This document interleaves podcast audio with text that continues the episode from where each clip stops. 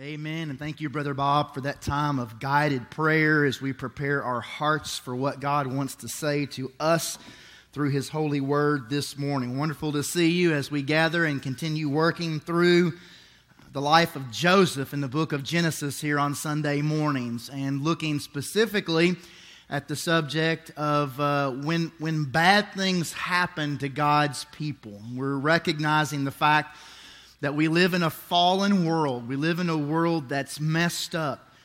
We live in a world where bad things do happen to good people, where bad things happen to God's people. And we're being reminded that God is a God who, in the midst of that dark night, that valley, God is a God who doesn't leave us and He doesn't forsake us. He holds our hand, and sometimes He picks us up and He carries us through. But He's working a plan in our life and for this world. And He's sovereign, and He's King of Kings, and He's Lord of Lords. And He's up to something beautiful in our life if we'll just hang in there and hold on and keep loving and keep serving and keep worshiping Him. Because no matter what we go through, one thing is always certain: God is worthy of our worship. Amen? God is worthy of our worship. And so we're being inspired through the life of Joseph. Joseph was a real person who had real problems, but he followed a real God with real answers or real solutions. And we're being inspired. I'm being inspired. I, especially last week, just noticing how Joseph was so faithful, and Joseph was just so firm and so resolute in his conviction to love God and to stand for righteousness, even in Egypt, at a time when it might have been easy to get kind of sloppy spiritually. It might have been easy to really kind of take a back seat, to sit, to soak, to sour, to not serve the Lord, to not be faithful to God's revelation, to His word as to how He wanted Joseph to live. But that's not Joseph. Joseph is blooming where he's planted, and God is forging his character. And this morning, we're going to continue moving forward and looking at Joseph and how God's forging his character. If you have a Bible, I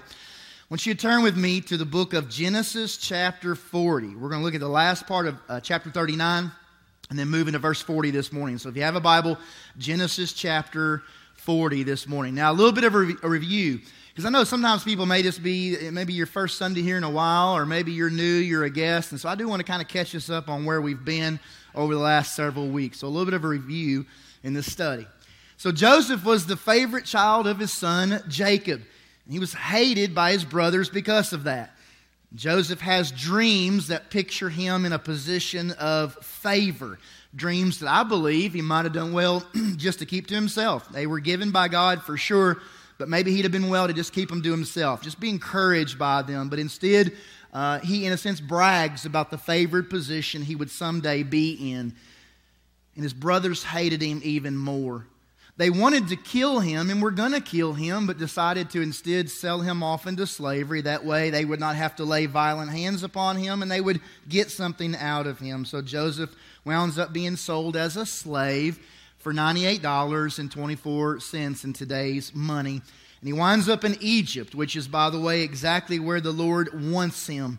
God sovereignly gets Joseph where He wants him, as Joseph is horribly sold into slavery, but blessed and favored and exalted and promoted from being a common slave to the steward of Potiphar's home. Potiphar was the captain of Pharaoh's royal bodyguard. Last Sunday, we looked and we watched how Joseph stood uncompromisingly for what was right, and he still had to suffer. In Genesis chapter 39, Potiphar's wife makes a sexual advance upon Joseph. And Joseph refuses because he knows that adultery is a sin in the eyes of God. Potiphar's wife, in anger and humiliation, accuses Joseph of being the one who made the unwanted advance on her, and Joseph is sent to prison. But Joseph was still blessed by God. Genesis chapter 39 there in your Bible. Look at verses 20 through 23. After Joseph is falsely accused and put in prison, the Bible says, "But while Joseph was there in the prison, the Lord was with him. He showed him kindness and granted him favor in the eyes of the prison warden. So the warden put Joseph in charge of all of those held in the prison and was made responsible for all that was done there. The warden paid no attention to anything under Joseph's care because the Lord was with Joseph and gave him success in everything he did. So church, Joseph is blooming where he is planted. He is still faithfully serving God and loving the Lord and being responsible and being respectful and being hardworking and doing all the things that we ought to do, even in Egypt, even in a valley, even in despair. Joseph is still blooming where he's planted. Now this morning, we're going to move into chapter 40 of Genesis. So verses 1 through 8 is where we're going to be. And let's see what's next for Joseph on this journey here in Egypt. The Bible says that sometime later, the cupbearer and baker of the king of Egypt offended their master, the king of Egypt. And Pharaoh was angry with the two officials. By the way, church, the chief cupbearer here was the one who was there assigned to the royal courts. His job was to serve the drinks at the royal table. The cupbearer guarded against poison in the king's cup and was sometimes required to swallow the beverage before the king to make sure it was okay. The chief baker, of course, was responsible for baking and preparing the king's food. So both of these guys had offended their master. They had been put in prison, the same place where Joseph's at. And verse 3 says they were put in custody in the house of the captain of the guard in the same prison where Joseph was confined. The captain of the guard assigned them to Joseph, and he attended them. After they'd been in custody for some time, each of the two men, the cupbearer and the baker of the king of Egypt, who were also being held in prison, had a dream the same night, and each dream had a meaning of its own. When Joseph came to them the next morning, he saw that they were dejected. So he asked Pharaoh's officials who were in custody with him in his master's house, why do you look so sad today? We both had dreams, they said, but there is no one to interpret them. Then Joseph said to them, do not interpretations belong to God? Tell me your dreams. Now, we're going to stop right there for a moment. We'll be moving forward more here in this passage this morning, but we're going to stop right there. And the first thing that I want us to notice, and again, this is along the subject of notice how Joseph is blooming where he's planted. Notice how Joseph is growing in his character, how God is forging Joseph's character in Egypt because Joseph is not going to sit and he's not going to soak and he's not going to sour. He's not going to let these circumstances make him a bitter person. He's going to allow these circumstances to make him a better person. And because of that, God's doing incredible work in Joseph's life. One of the things that I see in God forging Joseph's character here is how Joseph has a growing concern or a growing care for others. Look with me in your Bible, if you would, verse 6 and 7. In verse 6 and 7, we see that Joseph sees that these two officials are dejected. He notices that they're sad. He approaches them and asks the question, why do you look so sad today? He inquires, what is it that's bothering you? Hey, I care about you. What is it that has you sad today? Now, one of the things to make note of here is that this is in great contrast to what it seems like Joseph used to be like as a young man. I mean, as a 17-year-old young man, when Joseph was having these dreams of exaltation before God, he appears to be pretty self-absorbed. He seems to be pretty prideful, kind of a focus on self, a preoccupation with self. He seems to be unaware of the feelings of those around him. He's the favorite child. He's hated by his brothers, but he pours it on and tells a dream about what kind of a position of influence that he's going to be in down the road where his brothers are going to bow down before him. It's like he's oblivious or he really doesn't care that much about the people around him. But in Egypt, church, something has happened. In this trial, as he's walked with the Lord, he has grown in his character. Now we see that Joseph certainly does notice others. He notices how others are feeling. He cares about others. He's sensitive towards others. And Joseph in Egypt has been transformed by God from being someone who was selfish to someone who is selfless. He notices the sad faces of others. Church, in Egypt, I believe that Joseph learned to take his eyes off of himself and put them on others. If anybody should have had a sad face, it would have been Joseph. If anybody should have been pouting or sad or dejected, it should have been Joseph. But instead, Joseph was looking outward, not selfishly inward, but he was looking outward and he was noticing others. I want you to know, church, this morning, that's one of the marks of God creating steady and solid character in your life is when you and I, when we turn our eyes off of self and we begin noticing those around us. And by the way, this is not an easy thing to do because we're born into this world with the sin nature. We're born in this world being selfish, and without the work of grace and without the work of God's mercy in our heart, that's going to be our default level. I know as a parent, it didn't take me very long at all to see the sin nature in my children. Parents, let me see your hands if it didn't take you long to see the sin nature in your children, right? Didn't take me long at all to learn that they were doing things and saying things and acting in ways that, they hadn't learned from me. They might have learned it from their mom, but I'm just kidding. They were, things that they hadn't learned from us, hadn't seen around the house. We didn't have to teach them, to say no to us or to rebel. As my kids grew up, I never had to send them to a camp to learn how to rebel. Amen, parents, any of you? No, I didn't have to. My kids have never had to stay for tutoring after school to learn how to be selfish, right? I've never had to do that. Those things just kind of come natural to children. Well, that's the sin nature. That's what that is. And so without God's mercy and without God's grace, we're going to turn inward. That's what's going to happen to us apart from trusting in the Lord to do something in our life, in our heart. Let me ask you this, by the way. When you take a picture, when you're in a group photo and it's your phone and the photo's being taken, when it comes to whether that's a good photo and we're going to accept that or whether we need to keep going and take more shots. Let me ask you this. When you look at the picture, who are you looking at? Somebody say me.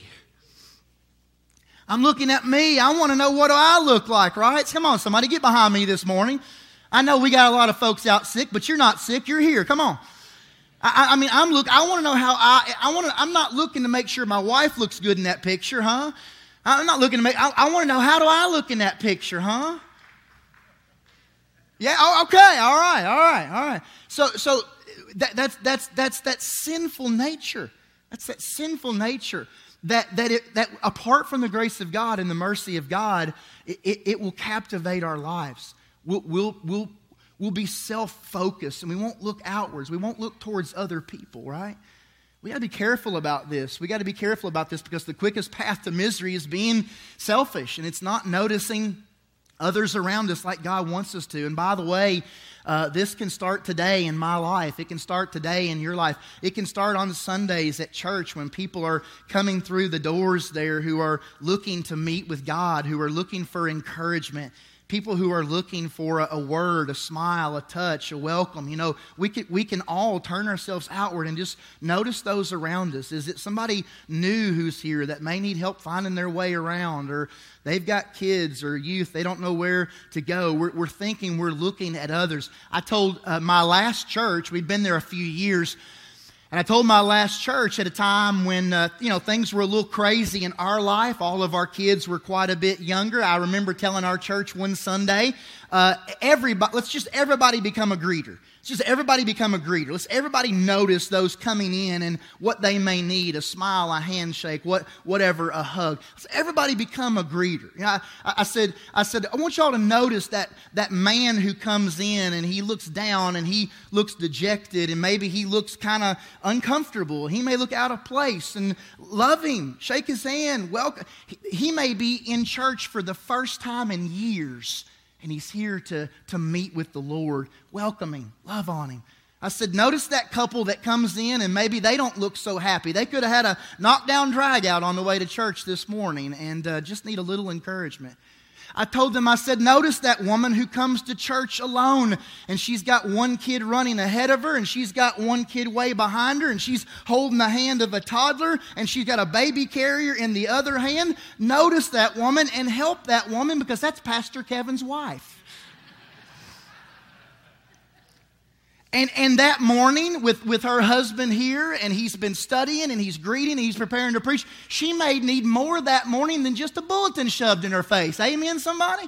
She may need the door opened or something like that. And so, but notice those. Notice those around us. Notice those around us. And by the way, wait for something to happen in your life. If you're in a place in life and if you're ever blue, if you're ever down, if you're ever a little discouraged, ask yourself, am I preoccupied with self? Am I turned inwards towards my circumstances and my valley and my despair? Or am I noticing others? Many times when I'm down, when I'm blue, when I'm discouraged, many times I've become preoccupied with self. Not Joseph. Not Joseph. He is turning his heart, turning his life, turning his eyes, his ears outward, and he's noticing the needs of others. Look at this again. Why do you look so sad today? Their response. Look with me in your Bible, verse 8. Their response. We both had dreams. There was no one to interpret them. And here's Joseph in this moment, who we're going to find out has a gift. God has given him a gift. We saw this at a time in his life when he was a young man, a 17-year-old man. He had a special ability, a gift to hear from God through dreams. And so God is speaking to him, and who knows, perhaps that was not the only isolated case there as a young man. Here we're going to see there's another case where dreams are told, and Joseph understands it. And understands what God is trying to say through that dream. I love the way that Joseph, by the way, though, handles this dream. If you look with me in verse 8, another piece of evidence I see that God is forging Joseph's character here and growing him is this. When they say there's no one to interpret them, Joseph doesn't step up in the spotlight and say, ta-da, I'm the man. What do you mean there's nobody to interpret? Have you not heard about me? I thought my reputation kind of preceded itself. I've got an incredible gift. I can interpret that dream. That's not his response. I want you to notice how in Egypt, Joseph has grown in humility, something he didn't have as a 17-year-old young man. Notice how he responds to this. Verse 8 of your Bible. Then Joseph said to them, do not interpretations belong to who? God. Do not interpretations belong to God? Tell me your dreams. Later on next Sunday, we're going to look at Joseph interpreting Pharaoh's dream. And I'll speak more next Sunday on how do we understand dreams today. I hope you don't miss next Sunday. I'm going to talk about how do we understand dreams today and how God or if God might speak through dreams. But next week we're going to see how in adding to this that when Joseph hears Pharaoh's dream, he is going to admit, I can't do it. I can't interpret the dream. I'm not able to do it. I'm limited, but God can do it through me. I want you to see the growing humility in Joseph's life right here to just say, do not interpretations belong to God. Joseph is being humbled. And anybody who's following the Lord, anybody who's in the Word of God, anybody who's embracing day by day and just wanting God to move in your life, one of the things that we'll find is happening is that God is, he's just humbling us through life. That the tough times in life, God is humbling us. And when we can't do something, or when we maybe fall or we fail, or we embarrass ourselves or something, just understand that God is in the process of humbling us and keeping us humble so that we'll depend solely upon Him. Can somebody say amen? It's a good thing in our life, that God's growing us and driving us to depend upon Him and to look upon Him and being humbled by God. It's a very, very good thing. It's something that we all need. I heard about a young man who was a new preacher in a church, and he thought he was pretty big stuff. He had just graduated from seminary, and he really thought he was quite something special. And so he went into the church and was just beaming every Sunday after his messages. He really thought he was something. And one of the ladies, an older member of the church, thought, he needs to be humbled. She was on the Humbling the Pastor Committee, amen? And there's one of those in every church, by the way, the Humble the Pastor Committee. And so she thought, I'm going to take it upon myself to humble this young man. And so one Sunday after he had preached the message, this fresh seminary graduate was just standing out, beaming on the message that he had brought. And this older member of the church, she said, "Young man, I'll have you to know that members of this church are using your name in the same sentence as Billy Graham." He said, "Really?" She said, "Yeah, they're saying he ain't no Billy Graham." He was humbled. And being humbled is a good thing. And in the tough times of our life, take note of the fact that, hey, and by the way, tough times wouldn't happen if we were still in the Garden of Eden, amen? Tough times wouldn't happen if we were in heaven. If Adam and Eve hadn't sinned, we wouldn't have tough times, but they did, and we do. In a fallen world, we have tough times. And I want us to understand that God works even during tough times. And at the end of the day, I want you to recognize this. When I study my Bible, and I know this is the kind of thing, America, I don't expect you to get too excited about what I'm going to say, all right? I don't expect you to get too excited about this, but I believe it's true with all of my heart. God is more concerned about my character than He is my comfort. I don't expect you to hoop and holler and get it. That's not exactly maybe what you want to hear, but as I study Scripture, God is more concerned, He's more passionate about my character than my staying comfortable. It's more passionate about my character. And in Egypt, Joseph is growing. And here's these dreams that they're struggling with. The cupbearer and the baker are struggling with. And they tell the dreams to Joseph. And we'll close with this if you'll look with me. They tell these dreams to Joseph because Joseph says, hey, I'm going to give God glory in this. I'm going to give God glory in this. I have a gift. Look, it comes from above. I'm going to give God glory. Tell me your dreams. So I want you to notice these dreams, and we'll close with this, church. Verse 9, the chief cupbearer told Joseph his dream. He said, in my dream I saw a vine in front of me, and on the vine were three branches. As soon as it budded, it blossomed, and its clusters ripened into grapes. And Pharaoh's cup was in my hand, and I took the grapes, squeezed them into Pharaoh's cup, and I put the cup in his hand. This is what it means. Look at what Joseph says, verse 12, the interpretation. The three branches are 3 days. Within 3 days, Pharaoh will lift up your head and restore you to your position. And you will put Pharaoh's cup in his hand just as you used to do when you were his cupbearer. But when all goes well with you, remember me and show me kindness. Mention me to Pharaoh and get me out of this prison. I was forcibly carried off from the land of the Hebrews, and even here I've done nothing to deserve being put in a dungeon. When the chief baker saw that Joseph had given a favorable interpretation, he said to Joseph, hey, I had a dream, huh? I had a dream. He steps up and says, I had a dream too.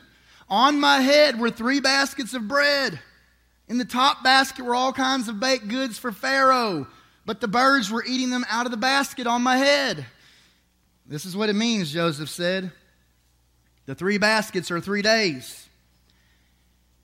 Within 3 days, Pharaoh will lift off your head and impale your body on a pole, and the birds will eat away your flesh.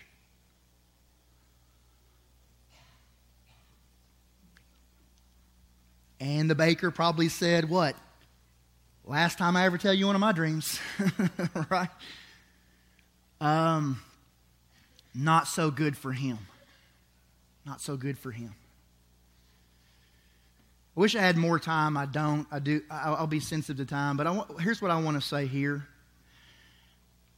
Imagine the temptation. I want you to imagine the temptation that Joseph would have had to tell the baker, man, I don't know. I mean, he knows, right? I want you to imagine the temptation to say, man, I don't. Now, yours is a tough one. I don't really. I don't know. I don't know about that one. But you think about how hard it would have been to, or how easy it would have been to just sidestep that and just not deal with that. Not Joseph.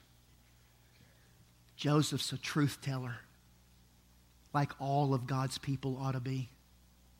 We, the people of God, are called to tell the truth. And the truth is this. What a tough thing that this would have been.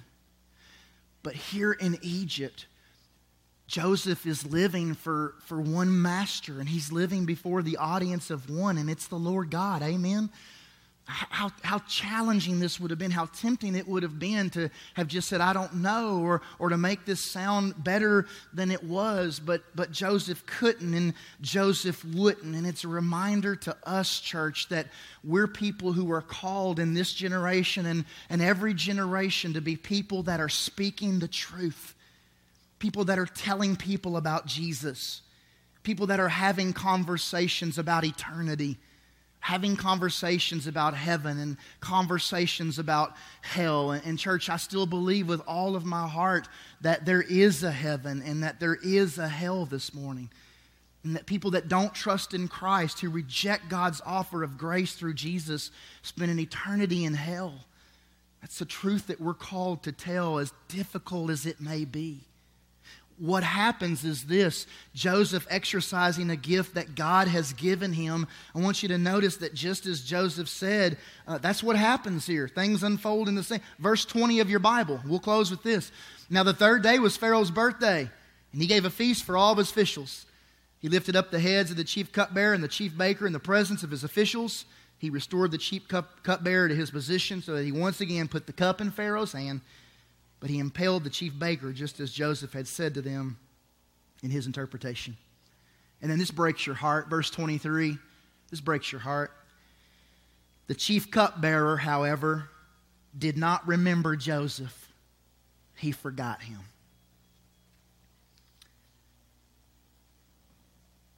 Forgotten by the chief cupbearer.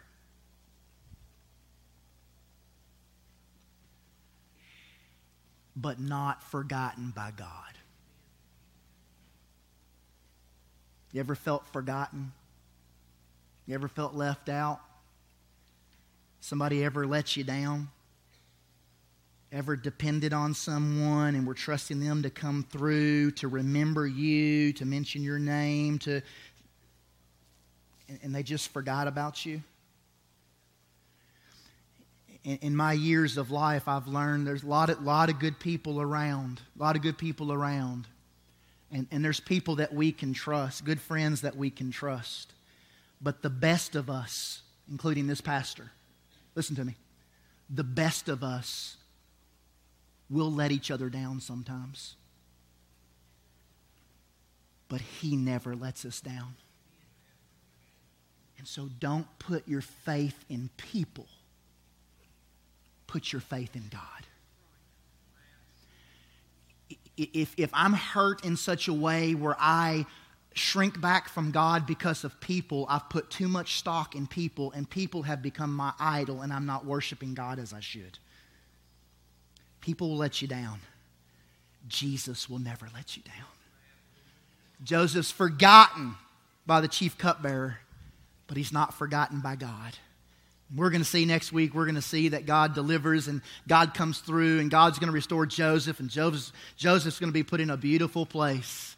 But Joseph had to experience one more hurtful time of being forgotten, and he'd spend 2 more years in prison before his release, before his breakthrough. And this just reminds me, church, that again, through Joseph, sometimes we got to go through difficult times in life. Sometimes we got to hurt. I wish we didn't have to, but we got to hurt, and we got to kind of learn to play with pain, so to speak, and just keep worshiping and just keep serving and keep loving the Lord, even though things in our life don't make sense, and we kind of scratch our head and wonder why this is happening or that happens, if God really loves me. But at the end of the day, we just got to keep serving and keep loving and keep worshiping and keep pushing on in perseverance, because God is good and all the time. Lou Gehrig is a name that may ring a bell for many of you. He was called the Iron Man of baseball. First baseman for the New York Yankees in the 1920s, 30s. For 15 years, Lou Gehrig went out and played his position and set a record at the time that has been a record until Cal Ripken broke it some time ago. But Lou Gehrig played in 2,130 consecutive games without missing a single game. Unheard of commitment, unheard of tenacity to showing up and doing your job no matter what. 2,130 consecutive games without missing a game. At the end of his career, after that incredible streak, Lou Gehrig had his hands x-rayed. And what they found out is that over the course of his career during that stretch, he had broken every single finger on both hands at least once during that time. But he didn't miss a game. He kept pushing forward, and he kept persevering, and he wouldn't let that hold him back. And I just want to say this to you this morning, that because we live in a fallen world, sometimes you're going to get hurt. Sometimes you're going to fall down. Sometimes you're going to experience brokenness. And every single one of us comes here this morning with some kind of brokenness. But because the Lord loves us, is with us, and is working all things together for good, we can keep going out on that playing field. And we can keep serving. And we can keep worshiping, and we can keep loving the Lord, and we can keep honoring Him and trusting Him and believing in Him, because we know that God is good all the time, and all the time God is good. Let's pray. Lord, we thank you so much that indeed you are good all of the time. Circumstances are not always good in our life. Sometimes they're pretty rotten. But God, you are good all of the time. Lord, all of the time you are good.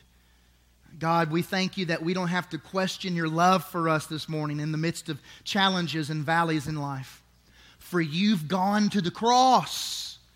You've come down from heaven to earth, and you've suffered, and you've bled, and you've died for our sins on Calvary's cross.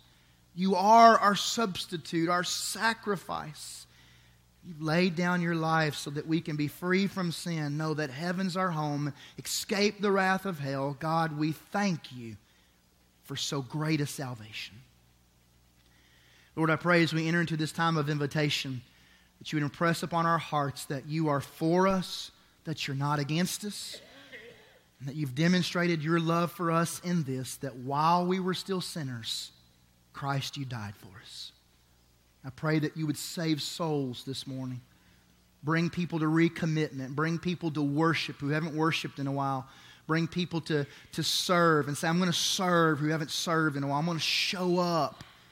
I'm going to stay on the playing field, Lord, for your glory. I'm going to play hurt. I'm going to worship hurt. I'm going to worship broken. I'm going to serve broken. But God, I'm going to keep loving you with your help. Lord, we ask that during this time of invitation, you would have your will and that you would have your way. Bring people to Jesus.